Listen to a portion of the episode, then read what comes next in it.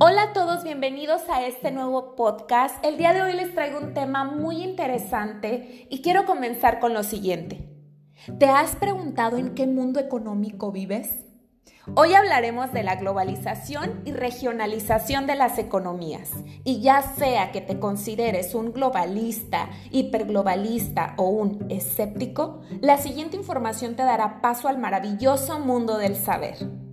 Como efecto de la globalización de la economía mundial, ha resurgido la importancia de las economías regionales, lo que involucra la formación de regiones económicas supranacionales, que es a través de los bloques económicos, y el desarrollo de regiones subnacionales y locales. Una parte fundamental de este proceso se ha basado en la expansión del libre comercio internacional, conducido con los acuerdos generales sobre aranceles aduaneros y comercio. La regionalización se ha constituido por el mecanismo al que los gobiernos recurren para integrarse de manera económica y favorecerse de manera recíproca así como promover su desarrollo interno y vincularse en el sistema internacional. Por lo tanto, a continuación te presento tres procesos que caracterizan la globalización y regionalización de las economías. Primero, reorganización de la economía mundial y nacional mediante la formación de megaregiones económicas supranacionales y subnacionales. Segundo, el desarrollo y la innovación tecnológica en sectores líderes locales o regionales y a su vez el retroceso y deterioro productivo de los sectores de tecnología tradicional.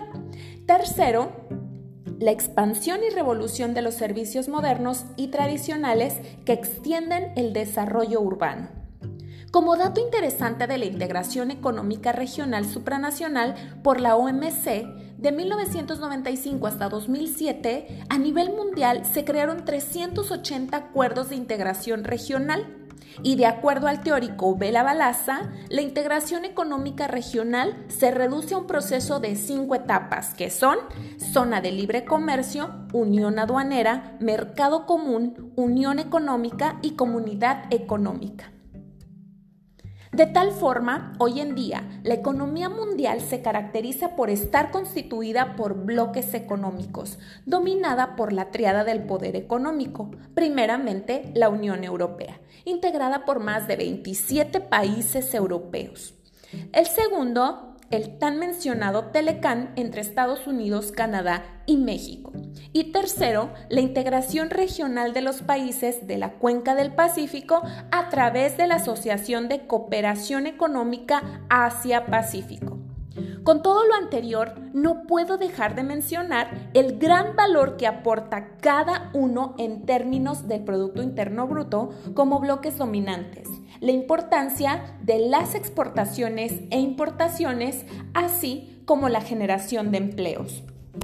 Y que dentro del mundo globalizado, se evidencia un comportamiento económico desigual y diferenciado de algunas economías subnacionales a nivel local y regional, frente a la inestabilidad y competencia del mercado internacional.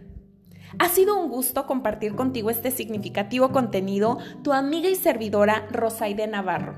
Nos vemos en nuestro siguiente podcast.